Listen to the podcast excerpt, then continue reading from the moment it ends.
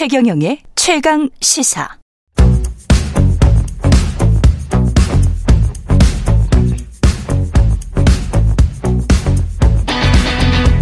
심리로 들여다보는 세상 이야기.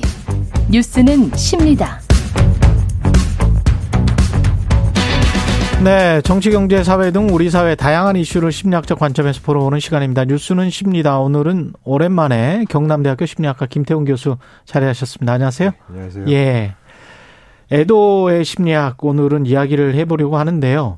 교수님도 지금 학교에 계시기 때문에 학생들도 굉장히 지금 상처가 크죠. 묘한 심리일 것 같습니다. 학생들도. 네, 특히 이제 이번에 어 희생당한 분들 중에 상당수가 20대잖아요. 그러다 그렇죠. 보니까 어 자기 또래 이야기거든요. 음. 그러니까 굉장히 마음이 아프고 슬프고 또 분노하고 음. 뭐 이런 복잡한 감정들을 겪고 있는 것 같습니다. 그렇죠. 예.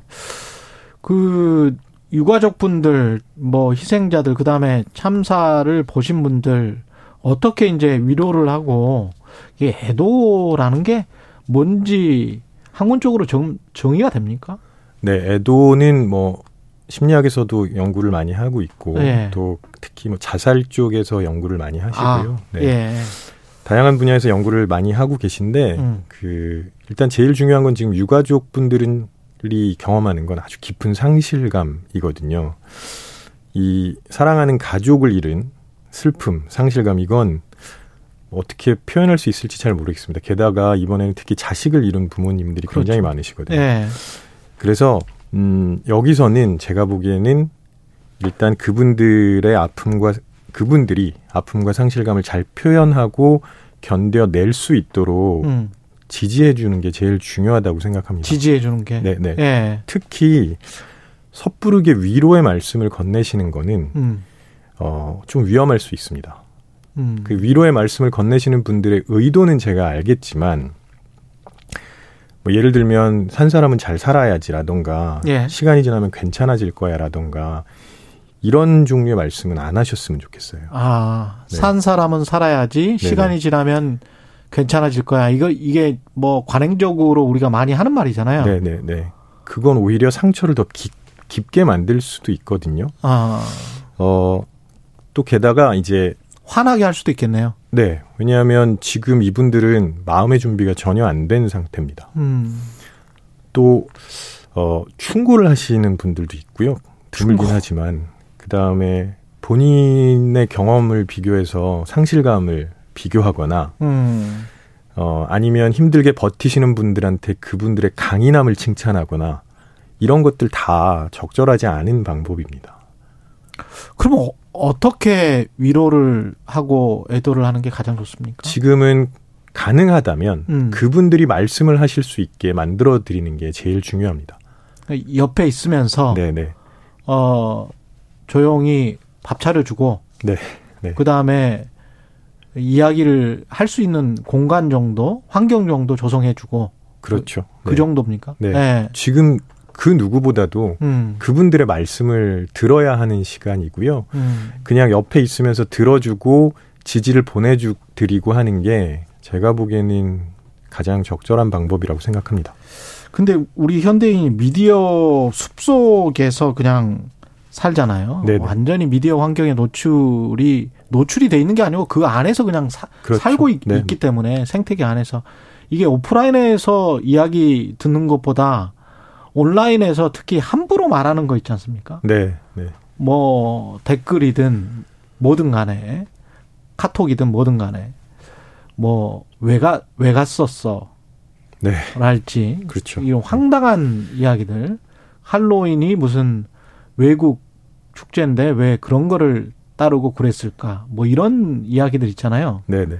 이런 말을 이제 막 하시던데 이 이거는 어떻게 봐야 될까요? 어 그런 말씀 하시는 걸 볼 때마다 정말 화가 납니다. 그럼 음. 예를 들어서 왜 갔느냐라고 하면 예. 우리나라에 갈 수 있는 곳이 어디 있겠습니까? 그렇죠. 예. 이걸 예상하고 가신 분들은 없거든요. 왜가 놀러 놀러 갔죠 뭐. 네. 예. 제가 특히 그 이번 참사와 관련된 여러 가지 글을 읽다가 네. 저의 눈을 눈길을 끄는 글이 있었는데 제발 그럴 줄 알았다는 말만은 하지 말, 말았으면 좋겠다. 그럴 줄 알았다. 네, 네. 예. 사실 만약에 그럴 줄 알았으면 여기에 가신 분들이 있을까요? 아무도 안 갔겠죠. 네. 그러니까 그거는 정말 말이 안 되는 거거든요. 그 처음에 사고가 났을 때 이 참사 그 저는 아이한테 아침에 들었는데 믿지 않았어요. 네. 네. 믿기지가 않더라고요. 말이 안 되는 상황이라. 그렇죠. 네. 그러니까 음. 더더구나 그럴 줄 알았다는 말은 말이 안 되고요. 예. 어, 과연 뭐 본인의 가족이나 본인의 자식이나 친척 지인들이 그런 일을 당했어도 그럴 줄 알았다라고 하실 수 있을까요?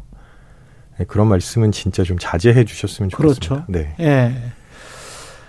아, 이게 그 가서 그 애도를 표하고 이러는 게 그 유족분들이나 그런 영상들이 가, 가령 어 TV에 많이 나오는 거 있잖아요. 네네. 당신들을 이제 지지하고 싶- 지지하고 있다. 사회적으로. 그래서 이제 그런 분들이 이제 어 화면에 나와서 이야기를 하고 그다음에 슬픔을 나누고 이런 것들은 괜찮습니까? 아, 네. 그런 건 굉장히 중요하다고 생각을 하고요. 예. 이게 어떻게 보면 우, 그분들도 그분들의 방식대로 애도의 애도를 표현하고 있다고 생각을 하, 하거든요. 예. 그러니까 물론 가족인 가족이나 친척 혹은 지인은 아니지만 음. 우리 사회에서 함께 살아간 분들의 희생을 어떤 방식으로든 경험하신 거거든요. 그러니까 그렇죠. 그분들도 어, 비교할 수는 없겠지만 상실감을 느끼고 계실 거예요. 음. 그래서 그분들도 나름의 방식대로 애도를 하는 거라고 보고요. 어, 특히 그 중에 주변에 계신 상인분들 예. 혹은 거기서 제사상 사- 차리고 막 네네 예. 혹은 또 안타까운 장면을 직접 목격하셨거나 음. 구조에 참여하신 분들 이분들은 훨씬 더 큰 상실감을 느끼실 거예요. 그래서 그분들의 애도도 역시 중요하다고 생각을 합니다. 그렇죠. 예. 그게 2014년 이제 세월호 참사 때도 그랬습니다만은 이게 가슴이 뻥 뚫린 것 같은 느낌 또는 뭐 굉장히 무거운 납덩이가 계속 가슴 속에 있는 것 같은 그런 느낌이 드는데 이게 이제 좀 뻥 뚫린 게 좀 메워지거나 납 덩이 같은 게 좀 없어지려면 애도 말고 좀 그래도 진실은 좀 알고 싶은 인간의 욕구가 있는 거 아니에요? 어, 당연하고요. 예.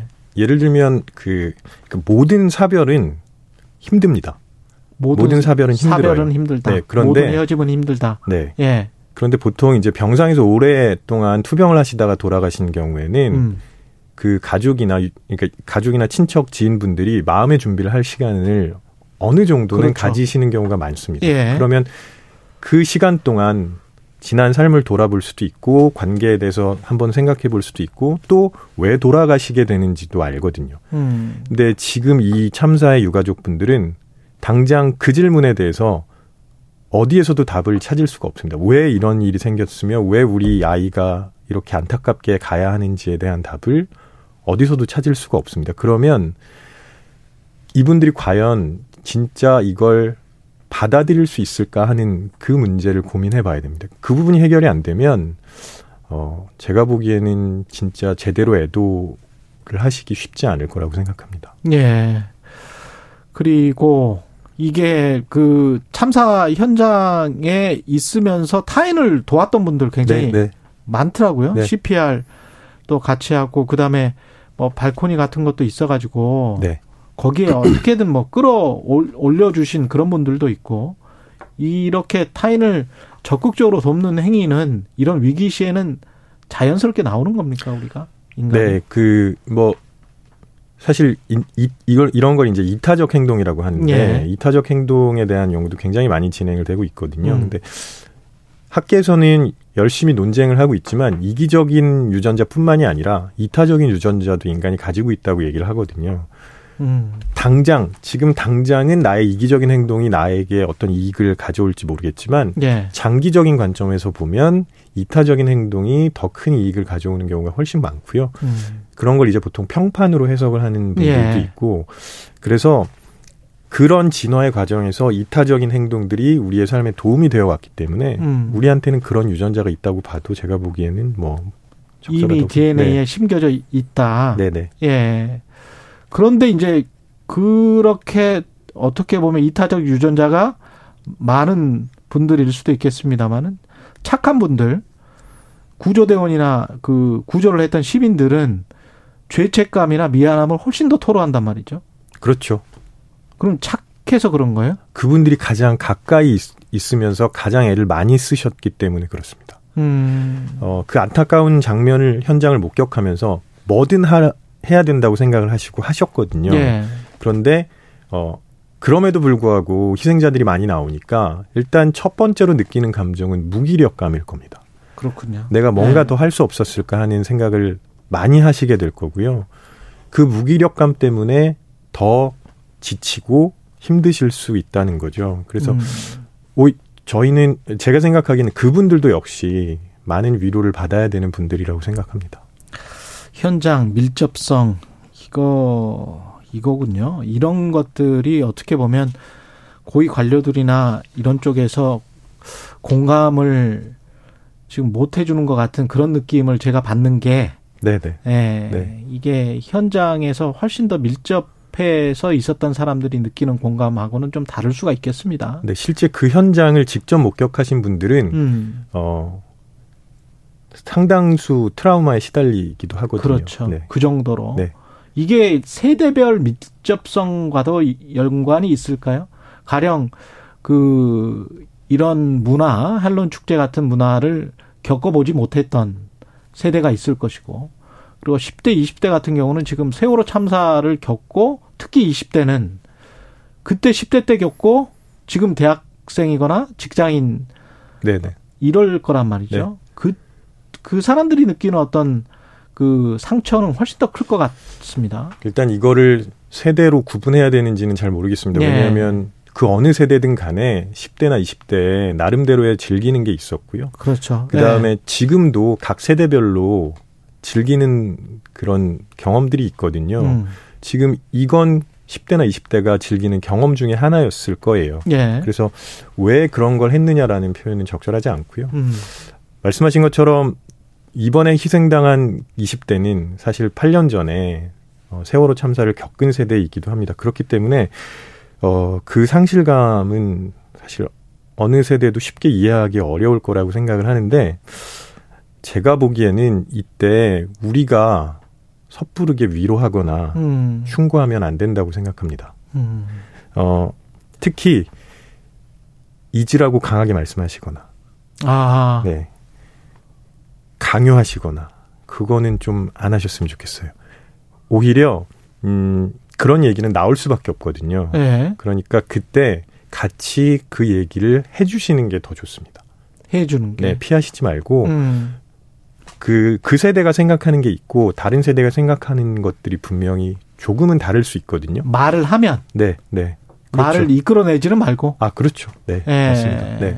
물어볼 거예요. 예. 어, 심지어는 어린 아이들도 물어볼 겁니다. 음. 어, 뉴스에서 나오니까 이게 뭐예요라고 부모님한테 물어볼 때 그런 건 몰라도 되라거나 공부해라거나 이런 말씀 하시지 말고 음. 이게 어떤 일이었고 어떻게 이렇게 안타까운 사람들이 돌아가시게 됐는지를 같이 말씀을 해주시는 게 그래야 어, 같이 기억할 수 있어요.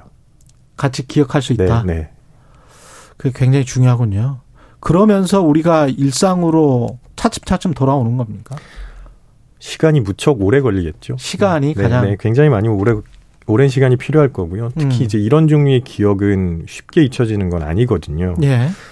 어, 그리고 잊어서도 안 되고요. 음. 그래서 좀 전에 말씀드린 것처럼 잊는 게 아니라 제대로 기억할 때 일상으로 돌아올 가능성 그리고 시간은 더 빨라질 거라고 생각합니다. 예. 여기까지 듣겠습니다. 예. 지금까지 경남대학교 심리학과 김태훈 교수였습니다. 고맙습니다. 네, 고맙습니다. 예. KBS 1라디오 최경련의 최강 시사. 지금 듣고 계신 시각은 8시 44분입니다.